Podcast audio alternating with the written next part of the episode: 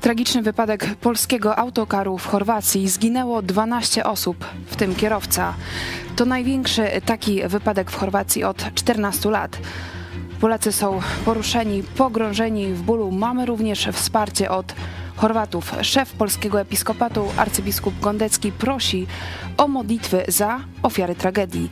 Na tę prośbę odpowiedział profesor Jan Hartman, który napisał na Twitterze i nadal będziesz się modlił do niezawodnej i nieustającej pomocy Maryi za duszę pielgrzymów, którym tak pomogła? Pytanie, kto ma rację? Czy to odpowiedni moment, by dyskutować o tym, co nas różni? O tym już za chwilę porozmawiamy w programie Idź pod prąd na żywo. Czekamy już teraz na Wasze głosy, pytania, komentarze. Kornelia Chojecka, zapraszam. Jesteście przestępcami.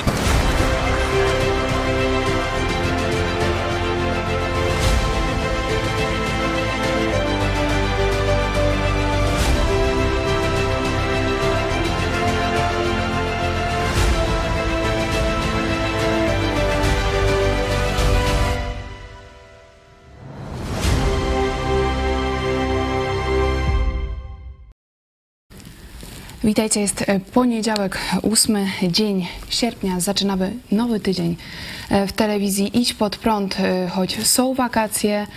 My jesteśmy w smutnych nastrojach, ponieważ w ostatnią sobotę około 5 godziny nad ranem doszło do e, tragicznego wypadku e, polskiego autokaru w północnej Chorwacji, który wjechał do rowu i niestety wokół drogi e, przebiegał betonowy mur. W ten mur uderzył autokar. 11 osób zginęło na miejscu, 12 osoba zginęła w szpitalu. Wiemy, że ponad 30 osób znajduje się obecnie w szpitalu, w tym 19 osób jest ciężko rannych i Trudno cokolwiek powiedzieć w obliczu śmierci, w obliczu tragicznej, niespodziewanej e, śmierci. My oczywiście ze, ze strony redakcji telewizji Idź Pod Prąd e, chcielibyśmy przekazać wyrazy współczucia rodzinie, e, bliskim. Pastor Paweł Chojecki jest ze mną w studiu. Witam cię serdecznie. Tak, to rzeczywiście bardzo ciężki czas dla wielu osób, które ucierpiały z powodu śmierci bliskich, czy teraz no, modlą się czy e, myślą o tych, którzy walczą o życie e, w szpitalu, walczą z różnymi skutkami tego wypadku. Także e, oczywiście przekazujemy tym, którzy stracili swoich bliskich kondolencje, wyrazy współczucia.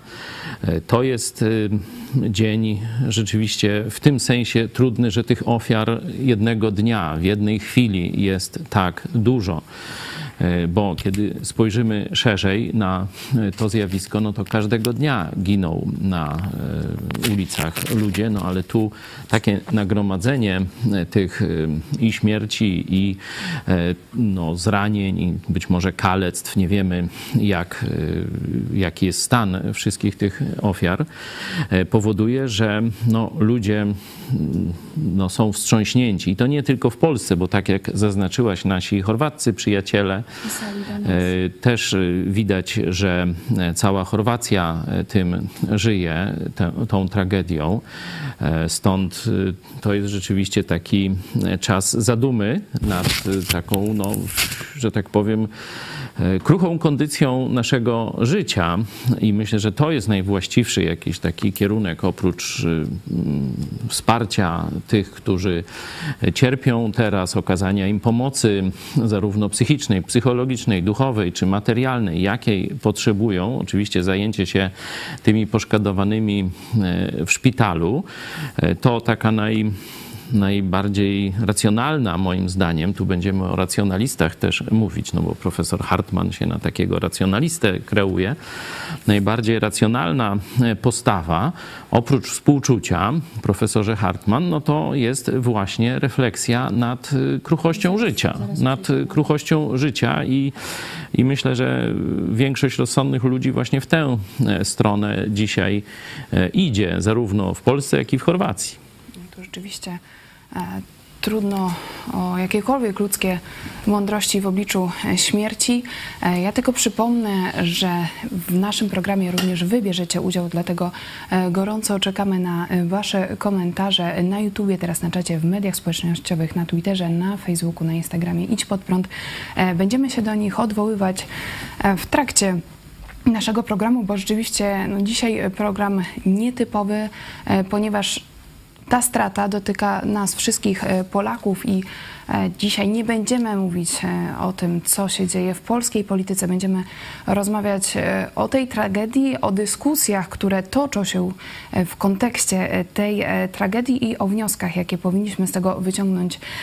Przede wszystkim my, e, Polacy, tutaj e, trzeba zaznaczyć, że e, ten autokar 42 pielgrzymów jechało do Medjugorje, e, do Bośni i Hercegowiny, także przez Chorwację e, przemierzali i e, tutaj e, szef polskiego episkopatu, arcybiskup Stanisław Gondecki napisał na Twitterze w związku z wypadkiem autobusu z polskimi pielgrzymami w Chorwacji proszę, aby w najbliższą niedzielę podczas mszy świętych modlić się w intencji wszystkich poszkodowanych oraz ich bliskich, prosząc o szybki powrót do zdrowia dla rannych oraz o życie wieczne dla zmarłych. Zanim przejdziemy do odpowiedzi e, profesora Hartmana, chciałam Ciebie zapytać.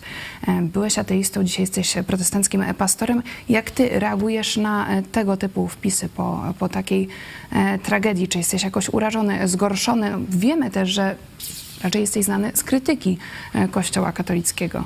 Znaczy tutaj zachowanie e, arcybiskupa Jędraszewskiego jest jak najbardziej... Gondeckiego. Gondeckiego, przepraszam. e, Jest jak najbardziej racjonalne i oczywiste z punktu widzenia jego religii. Nie? E, Kiedy dzieje się coś strasznego, wtedy to nie jest czas na analizę, czy wyśmiewanie się, czy krytykowanie jakichś wierzeń tej grupy ludzi, która szczególnie ucierpiała ale e, wyrażenie jakiejś pomocy i solidarności.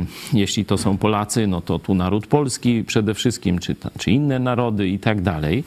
Przypominam, że bardzo podobna e, sytuacja była w 2010 roku, kiedy nasza rządowa delegacja zginęła nad e, Smoleńskiem i wtedy część protestantów dziwiła się nam, protestantom, że my razem z katolikami wyrażamy tam e, żal, wspieramy e, tych katolików, nawet bronimy e, ich sposobu upamiętnienia zmarłych, czyli ten krzyż na krakowskim przedmieściu, znicze, tam jakieś modlitwy katolickie, różańce i tak dalej. My szanujemy po prostu prawo ludzi do wolności religijnej, czyli do wolności ich też wyrazu. Nie? Chcą się modlić na różańcu, ja mogę to krytycznie oceniać, czy wiedzieć, że to jest złe, ale on ma do tego prawo i ja jestem jako Polak od tego, żeby pomóc mu to prawo e, móc e, realizować, nie? czyli żeby go bronić, jeśli jego prawo jest e, tu w jakiś sposób odbierane mu przez innych. Przypominam, że tam takie hordy od Palikota chodziły wtedy i o katastrofie smoleńskiej. To był napadały na tych 2000. ludzi modlących się tam pod krzyżem. Dziesiąty możemy pokaże, pokazać jako dowód e, fragment filmu e, Krzyż, gdzie mm, protestancki pastor Paweł Chojecki e, stał razem z katolikami e, pod e, pałacem. No i nie tylko ja, tam przecież pół Proszę naszego bardzo, kościoła fragment. też stało razem ze mną. Pojawił się ten nowy duch, ale problem czy nie jest za późno? Czy rzeczywiście nie ma już planu B, żeby Polska znowu się stała zwasalizowaną kolonią Moskwy? Ten strach w Polakach jest, że znowu staniemy się sowiecką strefą wpływów. A kim pan jest z zawodu? Pastorem.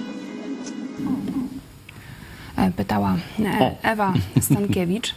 Widać e, zdziwienie, ale teraz e, w obliczu e, tragedii e, polskiego autokaru e, w Chorwacji e, no mamy, mamy do czynienia tutaj z, z wypowiedzią e, katolickiego biskupa, który prosi o e, modlitwę za tych, którzy są obecnie w szpitalu oraz za życie wieczne No i tu e, powinno i- ze strony takich ludzi krytykujących religię katolicką powinno być takie z szacunkiem milczenie. Nie? Zauważaliście pewnie, że Myśmy w, w tym czasie żadnych tutaj tam polemik z jednym czy drugim księdzem czy biskupem nie podejmowali.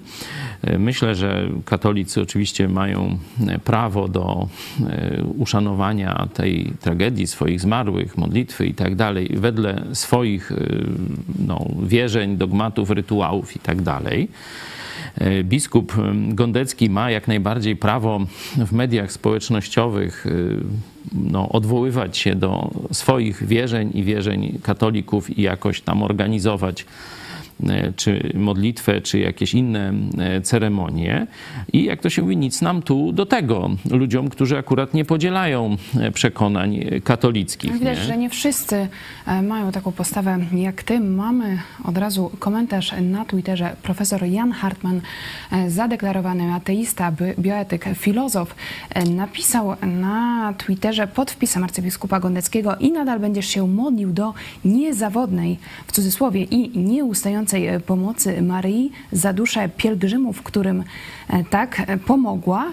I oczywiście dalej jest kontynuacja, do której zaraz przejdziemy, ale no pierwsze pytanie takie do ciebie. Jak oceniasz wypowiedź profesora Hartmana? Zgadzasz się z tym, co powiedział i co no właśnie, sądzisz o właśnie tym o tym, w tym momencie? O tym bym za bardzo nie chciał dyskutować, czy, czy się zgadzam, czy nie, bo uważam, że dyskusja na ten temat w tym momencie jest nie na miejscu. Nie? Dlaczego? Że, bo w tym momencie trzeba człowiekowi podać rękę, pocieszyć go, otrzeć łzę z jego oczu, a nie e, napadać go, e, że tam się głupio modli, czy jego wiara jest bezsensowna. Nie? I to leży w, w jak najlepszej E, polskiej e, tradycji, żeby szanować swoje przekonania, e, czy religijne, czy tam światopoglądowe, szczególnie w obliczu śmierci i tragedii. Nie, że wtedy stajemy obok ofiar i je pocieszamy, a nie się naśmiewamy z, z, z ich tam wierzeń. Nie?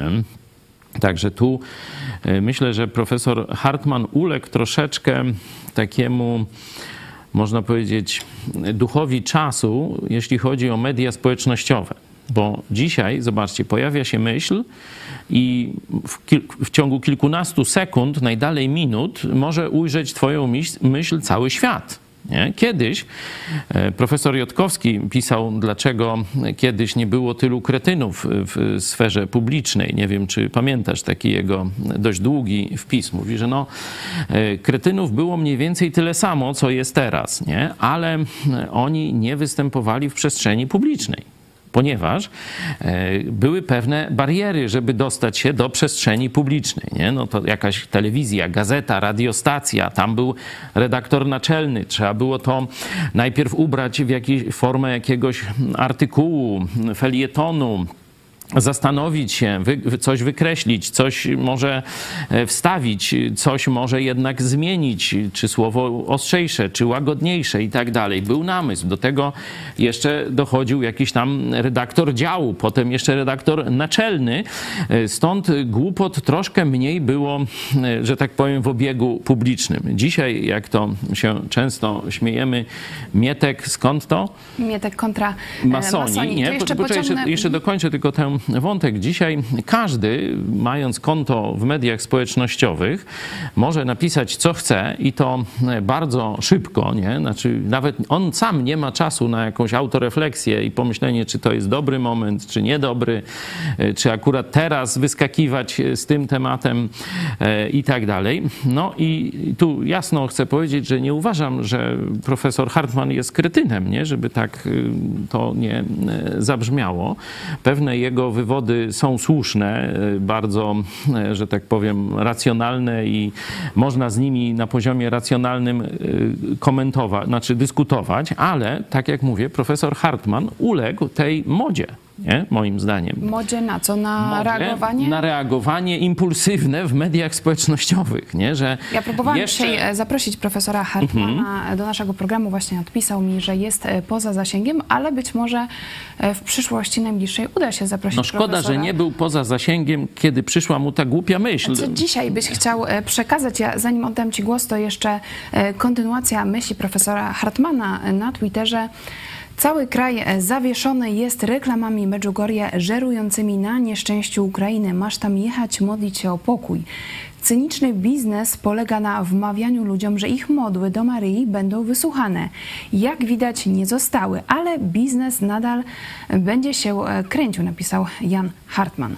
Co Gdyby- byś chciał dzisiaj mu przekazać? Gdyby napisał to tam dzień przed y, tą tragedią, to bym tam z nim wszedł w jakąś dyskusję, pewne tezy bym wzmocnił y, nawet i tak dalej.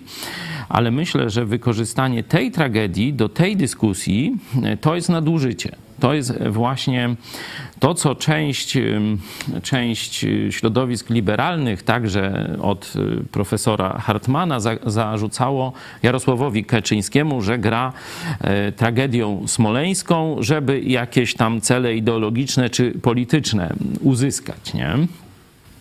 To tutaj profesor Hartman właśnie takiego nadużycia, moim zdaniem, e, się dopuścił i powinien przeprosić i skończyć tę polemikę w tym momencie. Bo jeśli chodzi o atakowanie bałwochwalstwa, e, różnych takich rzeczy, no cóż, ja mam chyba większe zasługi niż e, profesor Hartman. To nawet prokuratura lubelska doceniła tutaj moje poświęcenie, ale o tym dzisiaj nie będę mówił.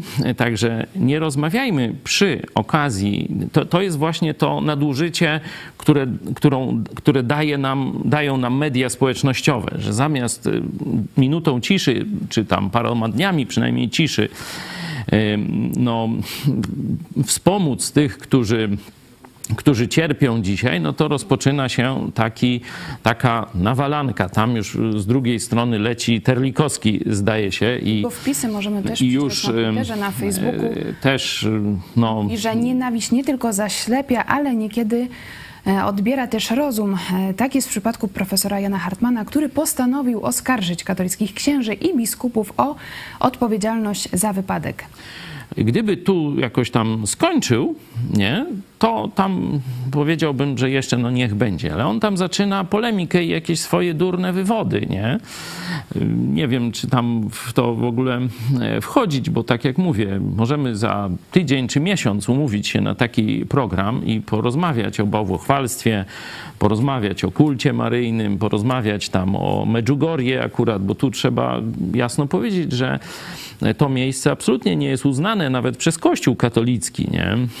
To miejsce jest potępione przez biskupów niektórych katolickich. Biskup miejsca na przykład e, wręcz w takich bardzo, bardzo ostrych e, słowach potępił to, co się tam e, dzieje. No ale mówię, to nie jest dyskusja na dzisiaj. Dzisiaj możemy poroz- porozmawiać bardziej właśnie o kondycji moralnej Polaków. Czy potrafimy w chwili jakiegoś cierpienia, tragedii, e, wznieść się ponad różnice religijne, ideologiczne czy nawet duchowe. Nie? Jeśli chodzi o, e, o Polskę, o naszą mentalność, no widać, że bardzo łatwo jest, e, że tak powiem, nas podpalić, nawet w obliczu Dokładnie. tragedii. Przecież pamiętamy, co działo się w roku 2010 po katastrofie smoleńskiej. Już kilka dni po tej katastrofie no, była dyskusja, czy, ben, czy para prezydentka będzie mieć pogrzeb O, dyskusja Paweł, to... czyli, czyli było, było bardzo łatwo podkręcić Polaków, nastawić Dyskusja jeden... to jedno, a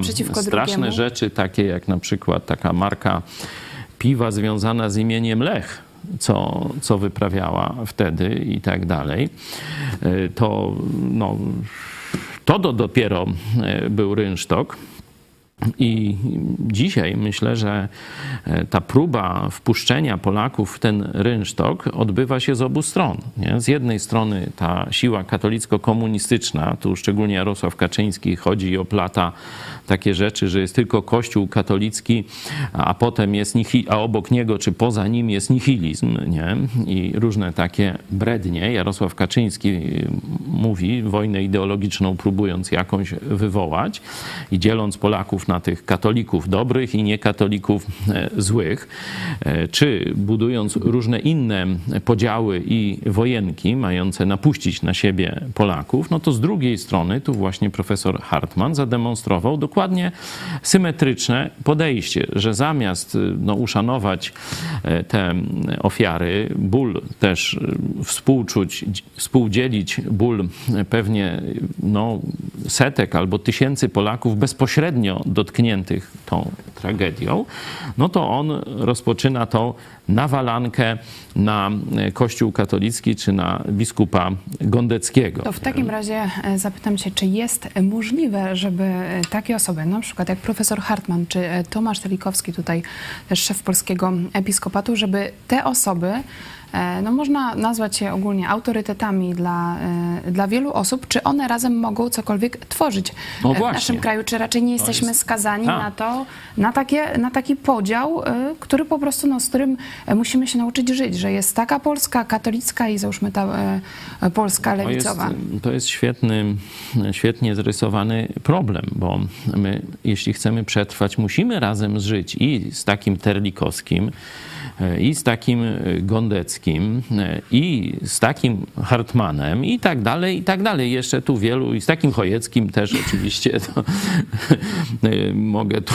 No, musimy się uczyć siebie w, pewny, w pewien sposób szanować, tolerować, a jednocześnie nie zgadzać się ze swoimi poglądami. Teraz będzie, jak Bóg da, rok 2023. Będziemy znowu w jakiś tam trochę bardziej huczny sposób właśnie Konfederację Warszawską wspominać. To jest dokument, e, który polska szlachta, głównie protestancka, ale szlachta katolicka się też na to zgodziła. Nie? Szlachta protestancka była inicjatorami tego dokumentu, później tam e, domagała się, żeby poszczególni królowie elekcyjni ni przysięgali mm, e, na te postanowienia, żeby to się stało prawem Rzeczpospolitej. Tu niestety hierarchia katolicka, jezuici mm, bardzo nie chcieli, ale szlachta, brać szlachecka zarówno prawosławna, zarówno e, katolicka, protestancka, czy tam Tatarzy nawet pewnie, jeśli mieli tytuły szlacheckie, tu Polacy się zgodzili, że tak powinien wyglądać nasz porządek życia cywilnego, obywatelskiego. I główne takie dwa punkty były, że z powodu różnic y, religijnych nikt, żaden szlachcic przeciwko drugiemu szlachcicowi nie wyciągnie szabli czyli nie będzie e, prześladowania fizycznego z powodu różnic e, religijnych. I drugi punkt, nie będzie w przestrzeni publicznej, czyli w dostępie do urzędów, do praw, które Rzeczpospolita swoim obywatelom gwarantuje, nie będzie dyskryminacji z powodu różnic religijnych. Czyli jeśli ty jesteś tam Kalwinem, luteraninem, Żydem i tak dalej, i tak dalej, to już można tak odczytać to w duchu tego dzisiejszego sporu, nie będziemy cię dyskryminować w przestrzeni publicznej. Nie? E, także to jest duch Konfederacji Warszawskiej. Dzisiaj będziemy, mówię, w przyszłości, niebawem, jeśli Bóg da, i ta przyszłość będzie, no to e, pewnie tam i Sejm się tym zajmie i tak dalej. No ale pytanie, czy my jako naród jesteśmy gotowi e, do życia w tak rozumianej tolerancji? Zobaczcie, że do tolerancji nawołują te środowiska lewicowe czy lewackie, e, które reprezentuje profesor Hartman, nie? Ale ta ich, że tak powiem, obszar tolerancji jest bardzo zawężony. Kogo należy tolerować? Tu akurat część biskupów katolickich to się zgadza w tej tolerancji właśnie z postulatami profesora Hartmana i innych, bo oni też by chcieli tolerancji dla swoich różnych dziwnych zachowań. To dzisiaj też media piszą już o biskupie, nie o księdzu, ale o biskupie, który udzielał ostatniego namaszczenia chłopcu akurat, no tam, coż on tam go namaszczał, no to już ten chłopiec, dzisiaj dorosły mężczyzna, który e, też poszedł do seminarium. Ja w ogóle tego nie rozumiem, nie? Więcej ale to już, e, to już inny... e, Szymon Piek za Zonetu, ale Inny ja temat, mogę, mówię o tej tolerancji. Jeśli nie? chodzi o tolerancję, mogę tutaj też pokazać przy okazji naszą nową ulotkę telewizji Idź Pod Prąd. Możecie również ją zamówić w naszym sklepie i no, ostatnio często rozmawiamy z ludźmi na ulicy. Mówimy o, o naszej telewizji, o tym, że chcemy właśnie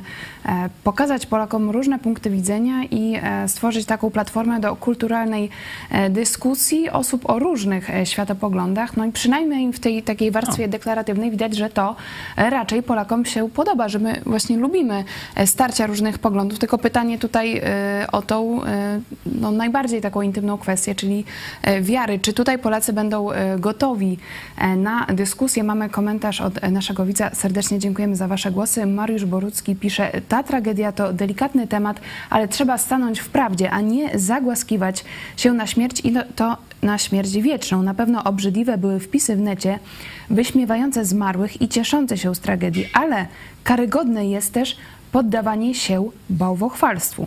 Więc jak się zachować? No właśnie e, w tym momencie myślę, że nie mm, jak gdyby bałwochwalstwo jest winne tej tragedii. Nie?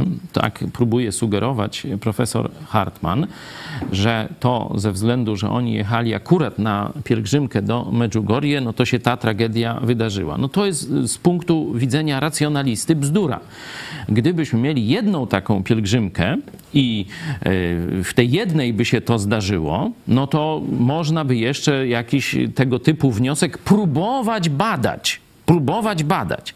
Ale jeśli sam profesor Hartman przyznaje, że tych pielgrzymek, no to idzie, ludzi idą na miliony, nie? Znaczy jadą, mi- miliony ludzi, czyli tam setki tysięcy autokarów gdzieś rocznie e, przemierza te szlaki i w żadnym się nic nie stało, powiedzmy, nie, tam, czy nie taka tragedia, bo pewnie się też tam psuły, pewnie jakieś drobniejsze wypadki były, no ale takiej tragedii nie było, no to przy, składanie tej konkretnej tragedii, kiedy mamy 100 tysięcy innych przypadków, że ta tragedia się nie e, rozegrała i że to jest wina bałwochwalstwa katolickiego, panie profesorze, to dwuja z logiki. To dwuja wnioskowania. To absolutnie nie można takiej e, tezy stawiać. Także e, przecież jeździ tam ogromna ilość turystów także w celach e, wakacyjnych, powiedzmy, nie?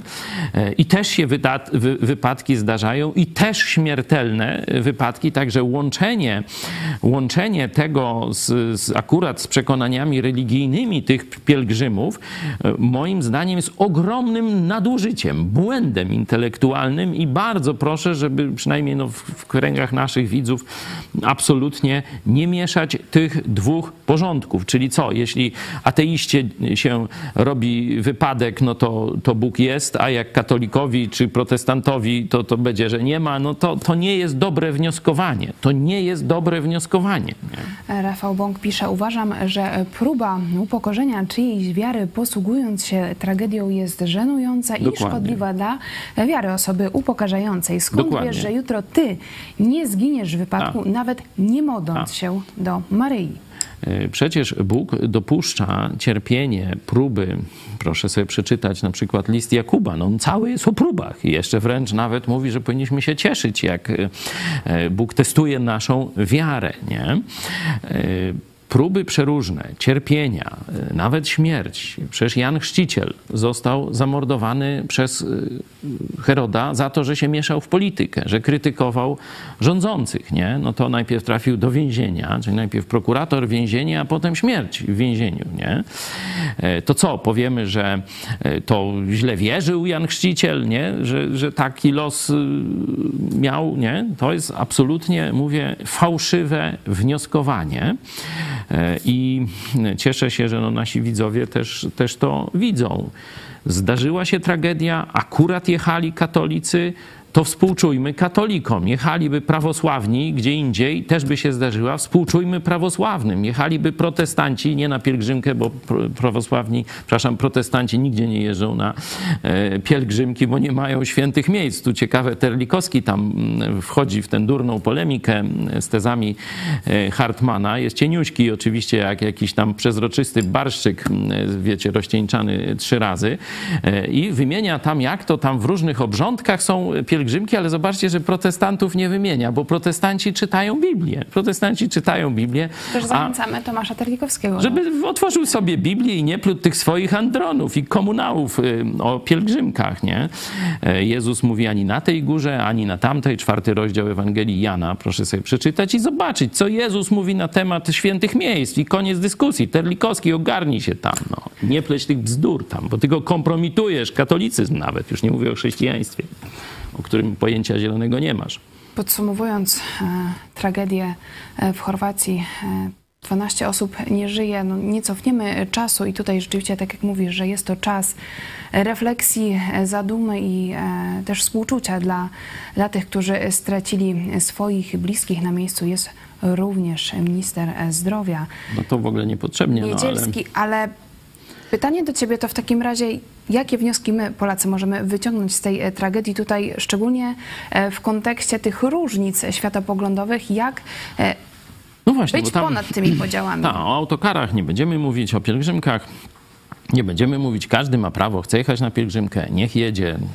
Tysiąc pielgrzymek się uda, jedna się nie uda. Nic to nie znaczy, jeśli chodzi o sens czy bezsens tych pielgrzymek, to gdzieś indziej musimy szukać odpowiedzi. My szukamy w Słowie Bożym. Tu jest, e, można powiedzieć, miarodajna ocena, czy coś jest dobre, czy złe. I z tej perspektywy, a nie tam z perspektywy praktyki, czy, czy, czy z perspektywy jakichś poglądów e, teologicznych należy to czy filozoficznych, ateistycznych należy to e, oceniać.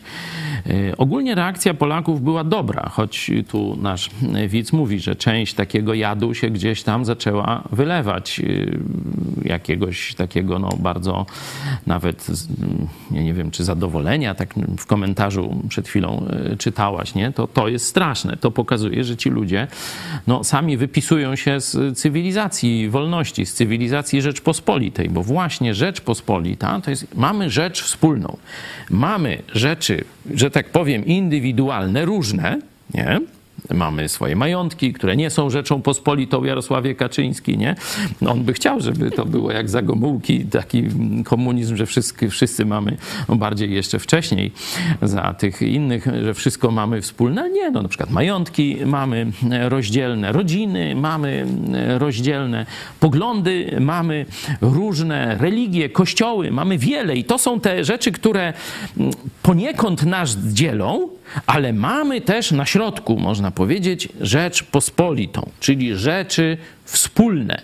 I potrafimy jako światli obywatele Rzeczpospolitej odłożyć na bok te rzeczy, które nas dzielą, kiedy zagrożone są rzeczy wspólne. Ale jak, e, Kiedy jak jest wojna. praktycznie się nauczyć? Bo mówisz, że potrafimy, ale jak tego się nauczyć, skoro te emocje jednak często widać A, o, po dyskusjach jest- e, biorą górę? To jest dobry, dobry kierunek, emocje. Nie? Polacy są rzeczywiście dość mocno emocjonalni. Nie?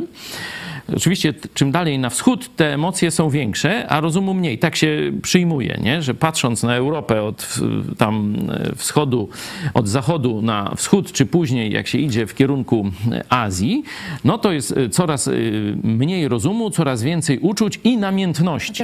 Uczuć wejdę, i ci, namiętności. W słowo, że patrząc nawet jak Ukraińcy tutaj u nas funkcjonują, to wiele możemy się od nich nauczyć, skoro, chociaż oni powinni być bardziej Tak, to- emocjonalni, to mniej, e, mniej racjonalni, a to jednak często na przykład od nich się uczymy, jak współpracować, nawet wśród, tak. e, gro, e, wśród protestantów. To jest naród, który największy postęp zrobił cywilizacyjny w ostatnich powiedzmy 50, czy nawet niektórzy mówią 100 latach, nie?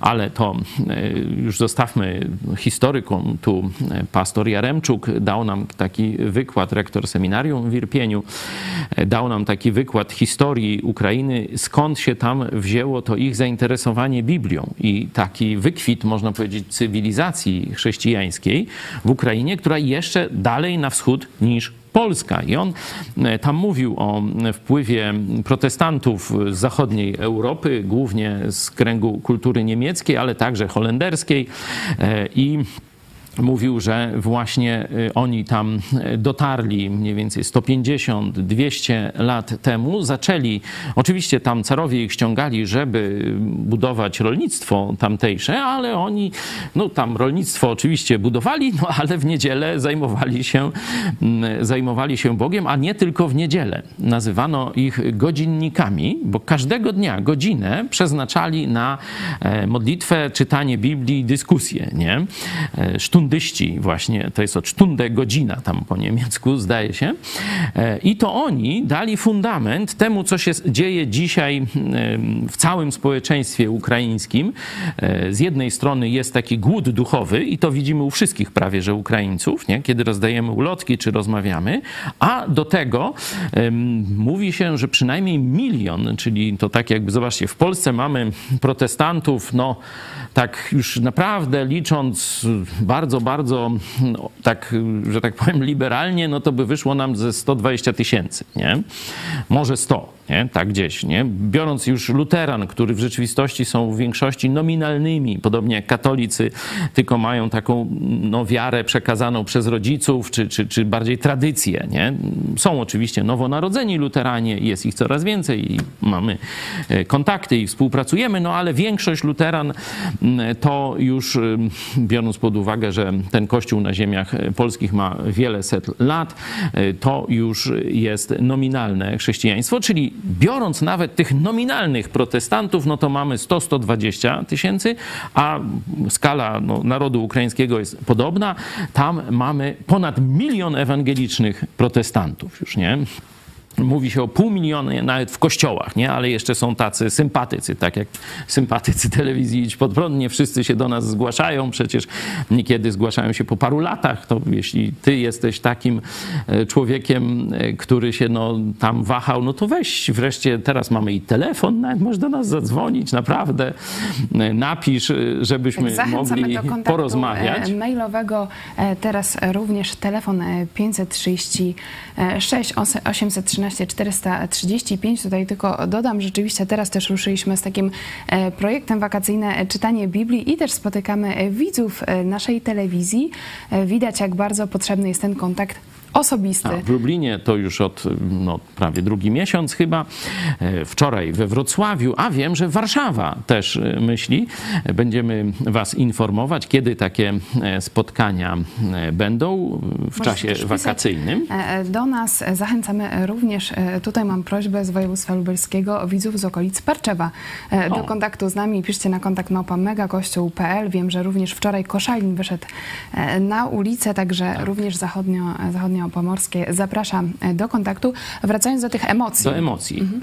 E, Ukraina zrobiła ogromny postęp, jeśli chodzi o budowanie społeczeństwa obywatelskiego i tej cywilizacji właśnie wolnościowej, wyrastającej też z tradycji, dobrych tradycji wspólnej Rzeczpospolitej.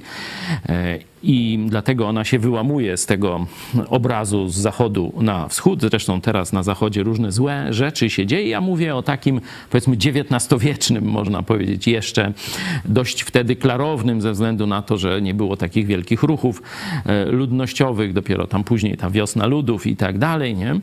E, nie było mediów społecznościowych, także wtedy mniej więcej ten podział był przejrzysty. Dzisiaj on już jest trochę bardziej e, zamazany, ale wróćmy do właśnie tego, swojego postępowania zgodnie ze swoimi instynktami albo uczuciami. No bo e, tu ty jako psycholog, no może tam nie będziemy wchodzić w różnicę między instynktami czy, czy namiętnościami, a uczuciami, bo jest to taka dosyć troszeczkę umowna, e, umowna e, granica. Człowiek, cywilizacja jest po to, żeby właśnie w nas tłumić oddziaływanie namiętności, porządliwości i niekontrolowanych uczuć. Nie? Do tego jest cywilizacja, po to jest wychowanie, po to się wychowuje, że człowiek mm, jako dziecko no to właśnie nie umie zapanować nad, mm, nad odruchami, rządzami. Kiedy patrzymy na, na Polskę, na nasze, Polskę, na nasze społeczeństwo, to widzimy, e, szczególnie ostatnie lata, też w czasie e, pandemii, to to widać było te instynkty na ulicach, przecież te kłótnie, marsze, e, no, bijatyki, tak. jakby, że nasze społeczeństwo poszło w stronę jednak tych instynktów, emocji, no to, a nie społeczeństwa tej, upadłe, społeczeństwa upadłe właśnie idą w kierunku instynktów i emocji. Nie? A społeczeństwa, e, gdzie chrześcijaństwo to biblijne zaczyna odgrywać coraz większą rolę, idą w kierunku myślenia, logiki i rozumu. Oczywiście wspieranego objawieniem Słowa Bożego. Nie? Pamiętacie, taka znana piosenka, nawet się mówi hymn Solidarności, piosenka Mury. Nie? Możemy ją sobie później jeszcze razem odsłuchać w wykonaniu Idź pod prąd. Nie? Taka kapela rockowa, czy jakby. Pastor Radosław Kopec. E, zobaczcie, że tam się tak śpiewa, no tak wszyscy mury runą, runą, runą, nie? A no, już tak końcówki tej piosenki to tak, to tak nie każdy śpiewa, nie? A co tam się dzieje na końcu, nie? No tu niby mury runęły, a co tam się gdzieś właśnie, czy, czy jakaś kula u nóg, nie? Niewola wewnętrzna, nie? Zobaczcie, to jest właśnie prawdziwy problem. Ludzie się tak unoszą takimi powiewami niby wolności, marsze, solidarności i tak dalej, a potem następuje zniewolenie. Potem jest okrągły stół. Katolicy biskupi, zdrajcy z komunistycznymi mordercami piją wódę, wódę w Magdalence i później przy okrągłym stole i co? I jajco. I mamy państwo, które jest państwem upadłym, nie? E, także zobaczcie, jak dał się, że tak powiem, naród, no tu nie będziemy używać języka kabaretu tego tam, jak on się nazywa, neonówka, e, ale dał się wykorzystać, o tak powiemy, dał się zrobić w konia. Nie? Czyli zobaczcie, naród nie myśli. Polski naród jest bardzo łatwo oszukiwać. I na tym bazują z jednej strony biskupi katolicy, a z drugiej strony komunistyczni mordercy i ci złodzieje, no bo komuniści Co w takim to razie kradną, należy nie? zrobić, żeby Aż no właśnie, podnieść nasze aż społeczeństwo no właśnie. Na, na wyższy poziom, żeby nie, nie dało się tak łatwo podburzyć, na przykład nawet e, w przypadku e, pielgrzymek czy kościoła katolickiego, żeby to nie jednej- był taki punkt e, zapalny. z jednej strony, no tu profesor Hartmar jak gdyby niby stanowi tę taką, mm, no ten drogowskaz w kierunku racjo, nie? Żeby tak rozumem, logiką, ale wykazałem, że głupoty plecie, że tam racjo to ratio nie za bardzo funkcjonuje, nie? E, Sam e, rozum, mm, no też człowiekowi nie wystarczy, bo gdyby człowiek pochodził od małpy, zapewne profesor Hartman, on tam był swoich przodków y, gdzieś się doszukiwał. Ja jednak twierdzę, że jestem stworzony na obraz i podobieństwo Boga. E, No bo jeśli jesteśmy stworzeni, znaczy jeste, jeśliśmy tam się ugotowali w prebiotycznej zupie i potem tam jakieś, wiecie, pantofelki, małpoludy, tam skracam ten e, debilny proces e, i e, gdzieś tu wyskoczył jakiś Adaś i Ewka, nie? E, No to, to jeszcze możemy e, no, przyjąć, że tylko e, nasz rozsądek jest jedynym drogowskazem. Nie? Tylko, że problem, który rozsądek ma być, że tak powiem, miarodajny? profesora Hartmana, czy arcybiskupa Gondeckiego, czy na przykład Terlikowskiego, doktora, nie? czy mój, no nie? No czyj? Ma być górą. Profesorze Hartman, zada zadacza dla was z e, logiki kultu rozumu. No czyj rozum ma być górą? No może profesor Hartman mówi, e, sumę rozumów weźmy, nie? co dwie głowy to nie jedna. No ale ja powiem z kolei drugą przypowieść, że suma zer, proszę profesorze Hartman dokończyć tę trudną zadачę logiczną, co nam da suma zer, W takim nie? razie zapytam cię z drugiej strony, co byś, e, co byś zmienił, co byś e, polecił na przykład e, profesorowi Hartmanowi czy e, Tomaszowi e, Terlikowskiemu, żeby nawet w obliczu takiej Obu to tragedii, samo. żeby potrafili ze sobą rozmawiać i też nakierowywać e, Nie. To, to, Dyskusje? żeby oni byli w stanie ze sobą rozmawiać i z tego, żeby jakiś tam pożytek społeczny był, to dużo wis, w Wiśle wody musi upłynąć, ale obu bym polecił jedno. Weźcie z pokorą do ręki jeden i drugi z pokorą, bo każdy chodzi z pychą. Ten z pychą rozumu, z pychą ateistyczną, a ten z pychą katolicką, że on wie, bo dogmaty katolickie mu powiedziały. No Sumazer też nic, żadnego dogmatu tu nie uchwali mądrego, także Terlikowski też jesteś na straconej pozycji, żeby wzięli do ręki i zobaczyli, co twórca, projektant, można tak powiedzieć, ma do powiedzenia, bo w pewnym uproszczeniu to jest instrukcja obsługi człowieka i społeczeństwa. Nie? Instrukcja obsługi człowieka i społeczeństwa. Bóg stworzył ludzi, Bóg stworzył narody. Zobaczcie, 17 rozdział dziejów apostolskich wprost o tym mówi, jakby ktoś tam z naszych widzów jeszcze tego nie sprawdzał. Bóg stworzył człowieka, Bóg stworzył narody. Nie? No i dał instrukcję obsługi. No i to społeczeństwa, które sięgnęły do tej instrukcji obsługi, nawet z różnych ras i kultur, Bo wiecie, no, mówi się reformacja, no to tam Europa, później Stany Zjednoczone, ale Korea Południowa, nie? No inna rasa, żółci, ale sięgnęli do Biblii i zobaczcie, mają Samsungi normalnie. No zobaczcie, to działa w każdej kulturze, w każdej rasie, w każdym narodzie, bo każdy stworzył Bóg, nie? Jeśli Także- nie macie e, Nowego Testamentu w swoim domu, piszcie do nas, e, wyślemy wam darmowy egzemplarz. I, Ciekawe, ciekawe. i Posłuchają.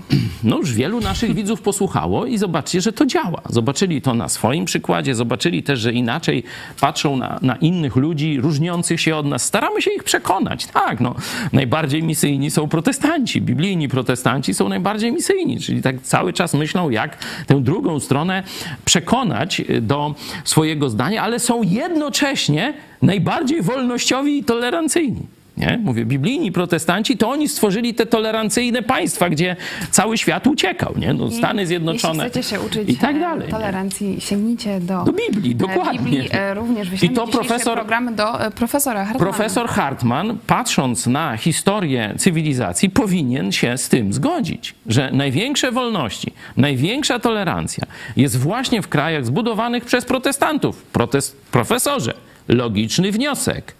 Biblia pomaga, jeśli chodzi o rozwój intelektu, tolerancji i tych rzeczy, o których rzekomo pan profesor walczy. E, Skoro mówimy o Biblii i o biblijnych chrześcijanach, e, zobaczmy, co działo się e, tutaj w siedzibie Idź Pod Prąd. Tydzień temu krótka relacja z obozu projektu Mega Kościół, a my już za chwilę przejdziemy do profesor Magdaleny Środy, która co ciekawe, chociaż jest ateistką, to na naszej antenie również zachęcała do czytania Biblii. Także teraz krótka relacja. Wracamy za chwilę. Jakie ma Pani uczucia po obozie? Na pewno bardzo pozytywne. Ja tu przyjechałam na, z takim nastawieniem, że będę służyć innym i miałam dyżur dziecięcy i to było mega zachęcające. towarzystwo najlepsze na świecie. To jest tak, jakby się przyjechało do, do rodziny, a, a może nawet bardziej.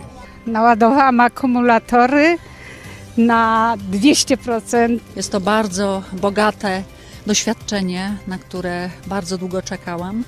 E, Myślę, że od każdego coś wyciągłem, e, czego się nauczyłem, co będę mógł wykorzystać e, do poprawy siebie. Mam teraz czas po przyjeździe do domu na zastanowienie się i zastosowanie tego, coś mi się tu nauczyli. Przede wszystkim e, wyjść stąd tak jak tutaj potrafiliśmy pokazywać, że jesteśmy uczniami Jezusa, tak zrobić to w tym świecie niewierzącym. Zawsze, zawsze po takim zjeździe to przypominają mi się słowa piosenki Zobaczcie jak jest dobrze przybywać razem z braćmi, tak więc y, zawsze wielka radość y, być na tym obozie. Dzięki Bogu mamy taką wspólnotę, że cieszymy się, że jesteśmy ze sobą razem, tak więc wielka radość. Coś pięknego.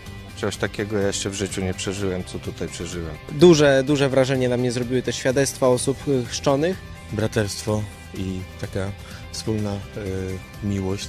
To coś niesamowitego, to, jest, to są sprawy niepowtarzalne. Atmosfera była świetna, poznałam dużo nowych ludzi. Em, nasze nocne wieczory gier były po prostu bardzo budujące. Mam nadzieję, że moja rodzina, e, jak właśnie zobaczy chrzest, to może to będzie dla nich pewne świadectwo. Jestem szczęśliwa.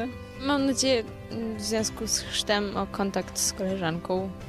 No to było na pewno duże takie emocjonalne przeżycie. Całe życie na to czekałam. Czego się nauczyłeś podczas obozu?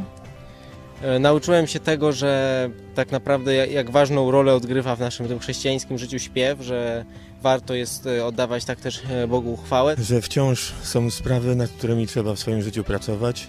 Na pewno wspólnej pracy, być pomocnym tutaj, jeżeli jest tylko jakaś potrzeba, to nie oglądać się na innych, tylko wstawać i robić to, co jest do zrobienia.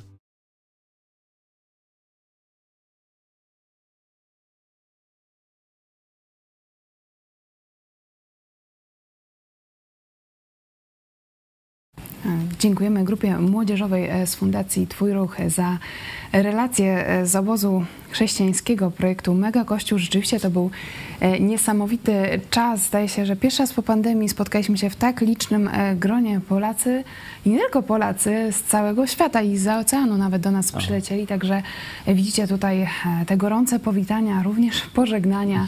I zachęcamy Was e, do e, kontaktu z nami na żywo, bo rzeczywiście to jest coś, no, czego nie da się przeżyć przez internet. Także e, takie spotkania również uczą nas, jak, jak żyć i żyć w zgodzie, nawet pomimo różnic. Także też Tak, jest to nadzieję- w praktyce ta nauka tolerancji, o której e, dzisiaj rozmawiamy. Mam nadzieję, że gdzieś spotkaliście ludzi, którzy są silnie związani z projektem Mega Kościół, czy z redakcją Idź Pod Prąd, mówię do nowych widzów. No i y, możecie wtedy przetestować, jakiego rodzaju są to ludzie, jakie są ich te właśnie kompetencje społeczne, czy potrafią rozmawiać kulturalnie, czy potrafią e, argumentować, przekonywać, czy potrafią zaakceptować różnice, e, nawet poważne w ideologii, w religii, w poglądzie na historię, bo przecież tu też możemy się różnić, jeśli chodzi o ceny historyczne, a jednak razem coś robić. Jednak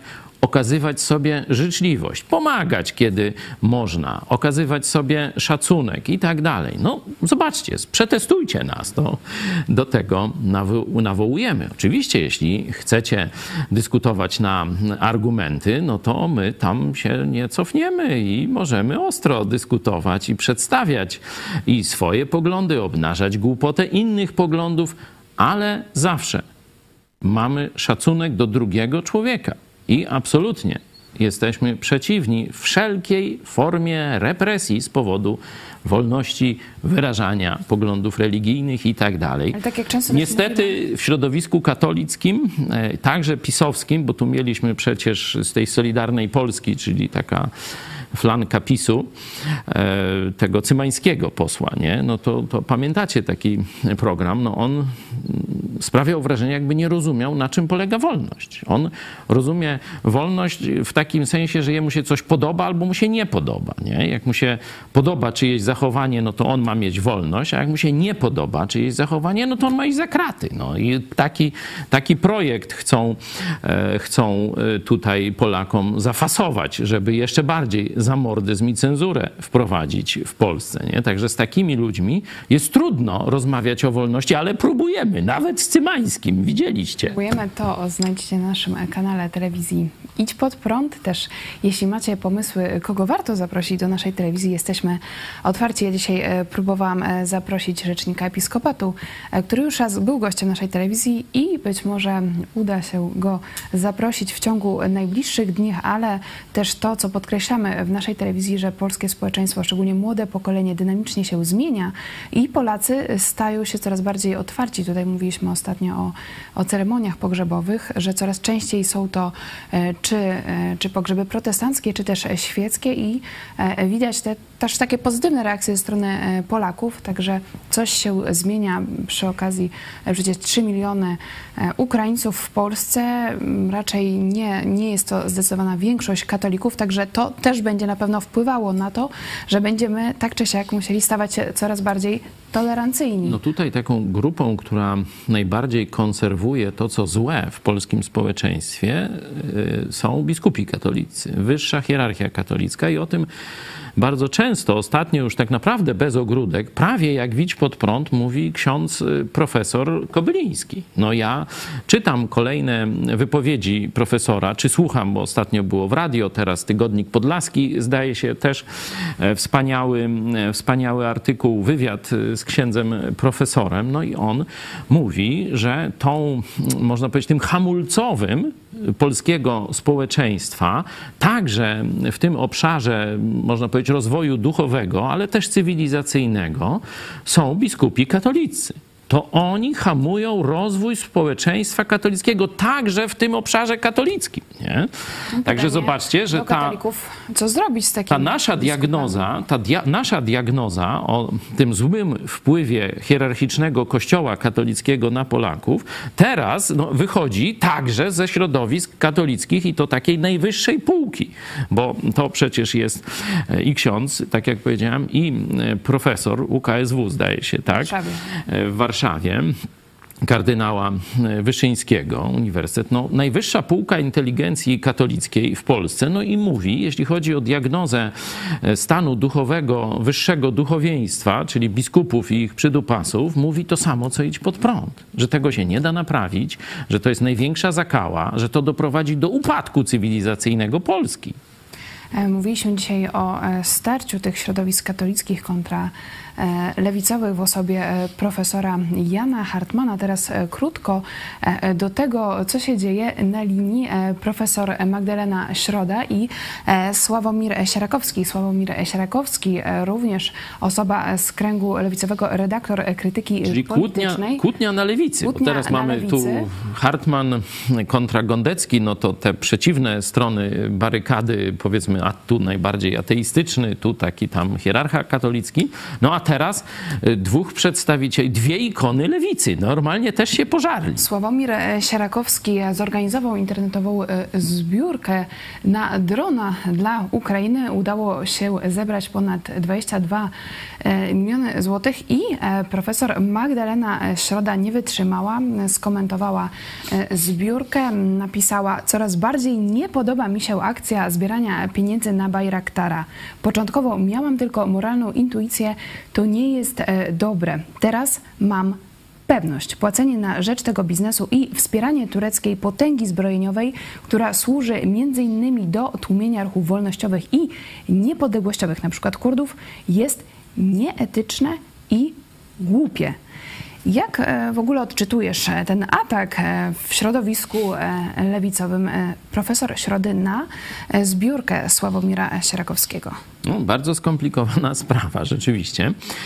No tu nie muszę chyba ukrywać, że popieram tę stronę e, Sierakowskiego, no ale to nie, żebym tam Sierakowskiego popierał, tylko że no to co zrobił, warto, e, że tak powiem, uznać za dobre, nie? Czy, czy głośno popierać, nie? Z kolei e, pani profesor Środa występowała parokrotnie w naszej telewizji. No zwykle się z nią zgadzałem i, i miałem takie no naprawdę pozytywne wrażenie, jeśli chodzi o jej to wyczucie moralne, którym ona teraz y, rzekomo się y, kierując doszła do przekonania, że to źle kupować broń dla e, Ukrainy, nie?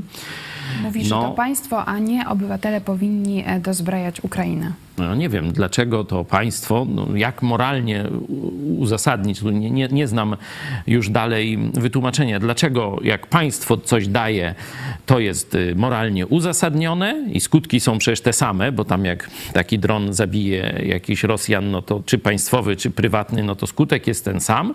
I dlaczego to jak państwo daje tę broń drugiemu państwu, no to to jest dobrze, a jak obywatele tego państwa się zrzucą, no to, to niedobrze, nie?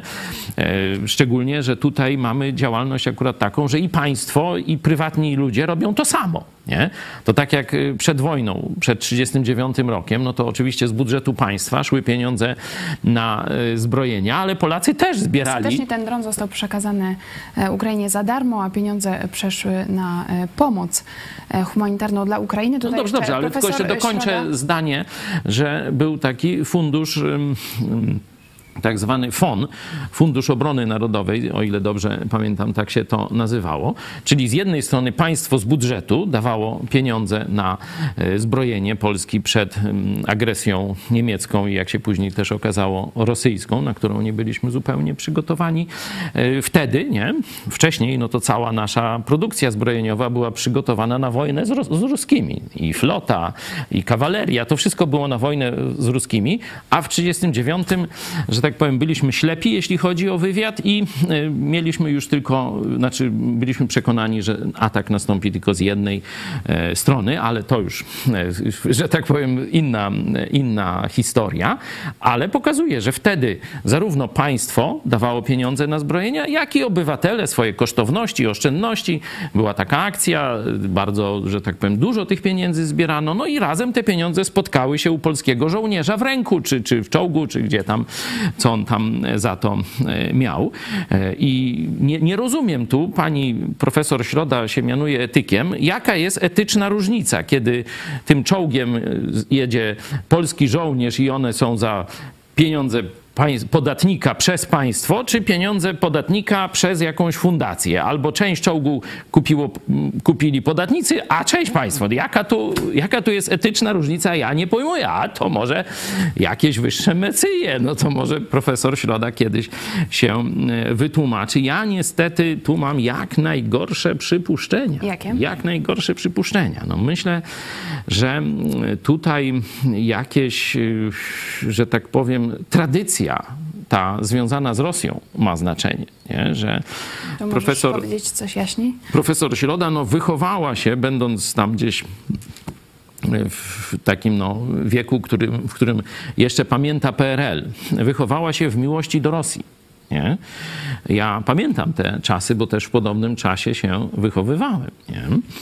E, I wtedy e, spora część e, no, takich ludzi z tej elity państwowej, naukowej i tak dalej, żyła w takim micie wiecznej przyjaźni ze Związkiem Sowieckim, z Rosją. Nie?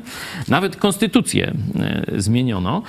Pod koniec już jak ten PRL miał upadać, to zmieniono konstytucję i tam jakiś ten wieczna przyjaźń ze Związkiem Radzieckim została wpisana. To już w latach, w latach późno 80. zdaje się, nie?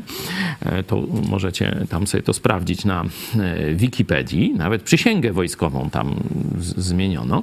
No ale to inna historia. Tylko myślę, że to, że pani profesor Środa występuje tu przeciwko dozbrajaniu Ukrainy, ma związek z tamtym okresem w jej życiu. Że ta, ta jakaś to, to przekonanie, że tutaj Rosja ma prawo, że tak powiem, rozgrywać, dyktować karty, podbijać narody i tak dalej, że, że to rzutuje na to, że ona najpierw tak delikatnie sobie gdzieś tam w głowie, a potem wyskoczyła do mediów, żeby potępić tę zbiórkę lewicy Sierakowskiego. Profesor nie? Środa tak e, tłumaczy swoje słowa na Facebooku. Na Ukrainie dzieją się straszne rzeczy, między innymi dlatego, że w wojnę zaangażowany jest potężny biznes zbrojeniowy. W jego No co, interesie kamieniami leży mają walczyć? konfliktu. No to co? To tu, tu zobaczcie, tak jak Hartman tam się starł z Gondeckim, no to profesor Środa mówi jak towarzysz papież. Jak towarzysz papież Franciszek. Mówi, nie dajmy Ukrainy, Ukrainie To broni. nie będzie konfliktu. To nie będzie wojny, bo nie będą mieli się czym bronić. No to Rosja ich zgwałci, zabije, rozjedzie, zburzy. No i będzie pokój. No to, to pani profesor. Że pani będzie takie kucypały opowiadać jak papież Franciszek, to ja bym się naprawdę nigdy nie spodziewał. Ogarnięcia życzę. I też e, miejmy nadzieję, że uda się e, zaprosić profesor Magdalenę Środę, bo my w naszej telewizji no, wyróżniamy się tym, że dajemy No Już nie wiem, e, czy, czy, czy po dzisiejszym naszym programie, bo wiecie, my tam jedziemy równo po każdym. Zaproszenie Nie, to- pozostaje otwarte. Dziękujemy Wam za Wasz udział w programie i też czekamy na komentarze pod e, dzisiejszym e, programem. Pokażę nowy numer magazynu Idź pod prąd. E, Na okładce piękna ilustracja młodej e, graficzki e, z Ukrainy, ukraińskie serce z polskim plastrem Pray for Ukraine. Zbliżamy się niedługo, już minie pół roku, odkąd wybuchła wojna na Ukrainie, odkąd Putin zaatakował Ukrainę. Ja na przykład wczoraj rozmawiałam z Ukraińcami, którzy wczoraj przyjechali do Lublina, ich serca są zbolałe i oni nie, nie widzą nadziei. Mhm. I w tym momencie no, trudno cokolwiek powiedzieć Ukraińcom, skąd mają czerpać nadzieję. ostrzegaliśmy, że Putin będzie e, grał na wyniszczenie, na zwłokę. Nie? Że oczywiście te pierwsze zęby ruskiej armii zostały wybite tam głównie pod Kijowem, gdzie armia orków próbowała okrążyć Kijów i tam e, wojska ukraińskie zadały ogromne straty kacapom. E, Ale tak jak mówiliśmy, Putin zmienił taktykę. E, Teraz idzie taką wojną totalną, że po prostu wszystko burzą ogniem głównie artyleryjskim, a potem w te ruiny, w spaloną ziemię no już wchodzą wojska zmechanizowane. E, Oraz takie trzymanie w szantażu całej Ukrainy za pomocą nalotów i także na obiekty cywilne e, w różnych miejscach Ukrainy, także praktycznie nikt nie może się tam czuć bezpieczny, czyli to jest takie zmęczenie psychologiczne, nie? E, oni, Ruscy, jakoś tam gnioca, nie ma mioca, przeżyją, nawet pomimo tam jakichś tych sankcji. Oni tam trochę działają, trochę nie działają. Wiemy dobrze, że Putin się przygotował przez długie lata do tej wojny, zgromadził ogromne rezerwy e, i cały czas towarzysze komuniści chińscy go e, wspierają i także niemieccy i różni inni i tak dalej. Także on ma e, na gorszym poziomie, ale jakoś ten ruski bardach tam dalej funkcjonuje. A Ukraińcy, raz, że są wycieńczeni tą wojną na froncie i terrorem psychologicznym w całym kraju, do tego nałożą się, już się nakładają problemy ekonomiczne, ale najgorszym, myślę, problemem dla Ukraińców jest coraz większa obojętność Zachodu tu także no, też i polskie wsparcie z tego, co z różnych y, informacji do mnie docierających wiem, y, naprawdę maleje. Nie?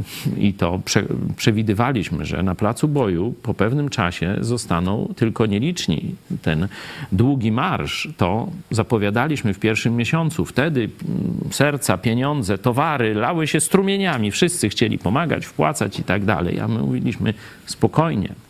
My musimy wytrwać do końca, do zwycięstwa, a to będzie trwało miesiącami, może nawet więcej niż rok nie?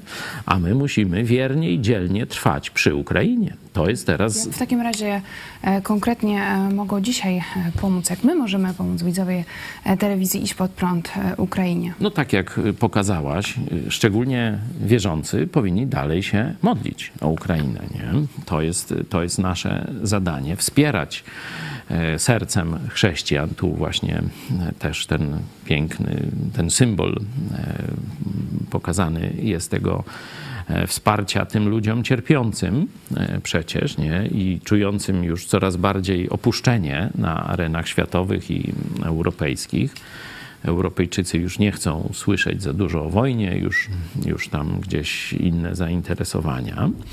No i trzeba realizować też konkretną pomoc. I my tę konkretną pomoc, jak wiecie, cały czas realizujemy. W tym tygodniu będzie kolejny transport. Także kto tam czuje się na siłach jeszcze i widzi sens wspierania, no to, to trzeba finansowo też wspierać. Także inne fundacje, myślę, że niebawem będziemy mogli Wam pokazać reportaż o innej fundacji ze Śląska, która no, działając w całej Polsce, ale właśnie wiernie wspiera wspiera Ukraińców na granicy dziś bo dzisiaj kolejne fale uchodźców, kobiet, dzieci z kolejnych y, terenów zbombardowanych przez Putina docierają nad polską granicę. Także wspierajcie też tych ludzi, wspierajcie te fundacje. O nas oczywiście też pamiętajcie. Zachęcamy Was do wsparcia projektu telewizji Idź Pod Prąd, bo to nie są tylko programy codzienne, ale również e, pomoc Ukraińcom. W tym tygodniu również e, szykujemy e, zbiórkę dla chrześcijańskiego misjonarza, który znów jedzie na Ukrainę z pomocą na front, na front. humanitarną. Także Szczegóły możecie znaleźć na stronie też e, wsparcie. Możecie również przesyłać nam konkretne prośby, że chcecie, aby wasza, wasze wsparcie poszło na e, pomoc dla Ukrainy, a jutro, jak Bóg da, pokażemy o 18 e, nasz wywiad z ukraińskim pastorem, który obecnie mieszka w Polsce. Rozmawia redaktor Michał Fałek i on również opowie o tym, o, o tym, jak można dzisiaj wesprzeć chrześcijan z Ukrainy. Dzisiaj o 18 idź pod prąd dogrywka. Pokażemy Wam głos z Polonii, e, właśnie z naszego obozu projektu Mega Gościu, także zapraszamy Was na godzinę 18. E, teraz, tak jak mówiliśmy, klip Mury. E, piosenka Jacka Kaszmarskiego w wykonaniu pastora Radosława Kopcia i ekipy telewizji Idź Pod Prąd, potem Pomyśl Dziś pastora Chojeckiego i e, kartka z kalendarza Piotra Setkowicza. To był program Idź Pod Prąd na żywo. Dziękujemy Wam, że byliście z nami, za Wasze komentarze, głosy. E, w studio pastor Paweł Chojecki, redaktor naczelny telewizji Idź Pod Prąd. Dziękuję Ci. Dziękuję Tobie, dziękuję Państwu. No i do zobaczenia, mam nadzieję, jutro. Do zobaczenia. Jak Bóg da.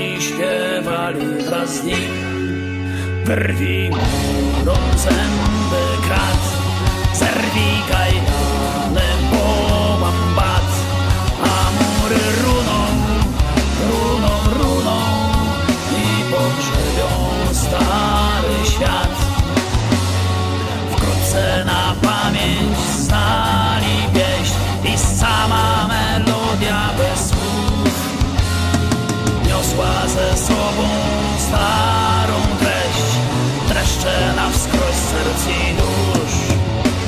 Śpiewali więc, klaskali w rytm, jak wystrzał poklaski brzmiał.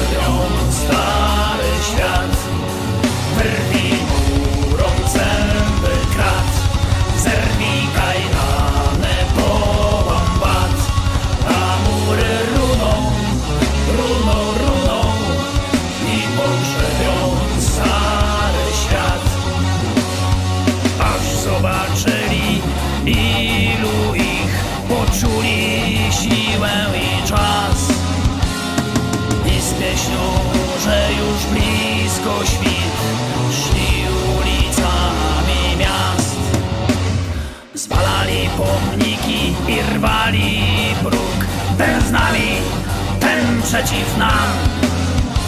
Kto sam, ten nasz największy wróg a śpiewak także był sam.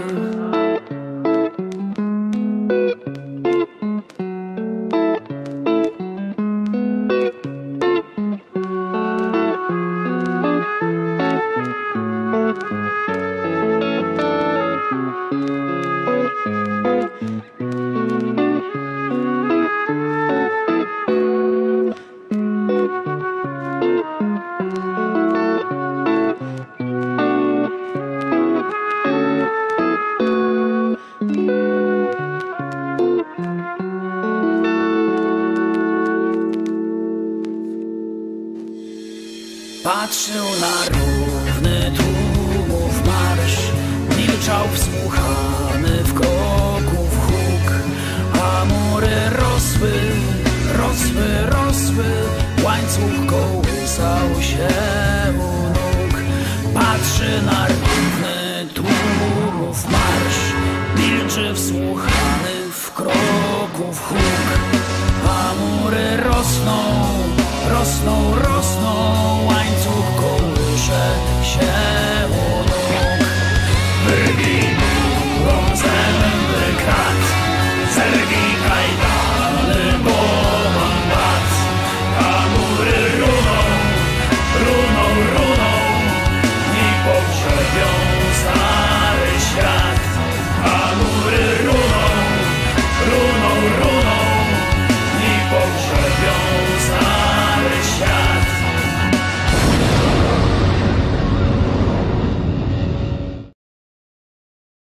liście Jakuba jest bardzo ważne ostrzeżenie, by nie igrać e, z grzechem, a dokładnie z pokusami, z naszymi pożądliwościami, namiętnościami. E, Jakub ostrzega: Pożądliwość, gdy pocznie, rodzi grzech. Inaczej mówiąc, kiedy tylko Twoje pożądanie, jakieś myśli grzeszne, e, pokusa zaczynają się rodzić w Twoim umyśle, zaczynasz zerkać w tę stronę, to to jest czas na postawienie szlabanu, powiedzenia dość, zawracam, nie w tą stronę. Bo jeśli pozwolisz, by ta namiętność, porządliwość, pokusa, myśl zła w złym kierunku zaczęła w tobie, można powiedzieć, zaczniesz ją hodować, zacznie ona żyć w tobie, to ona nie pozostanie bezczynna. Porządliwość, gdy pocznie, rodzi grzech, czyli doprowadzi cię tam gdzieś taka z tyłu głowy rozważana myśl hipotetycznie, doprowadzi cię do czynu, do złego, obrzydliwego wobec Boga i ludzi czynu. Porządliwość, gdy pocznie, zrodzi grzech, a ty jesteś odpowiedzialny za jej hodowanie.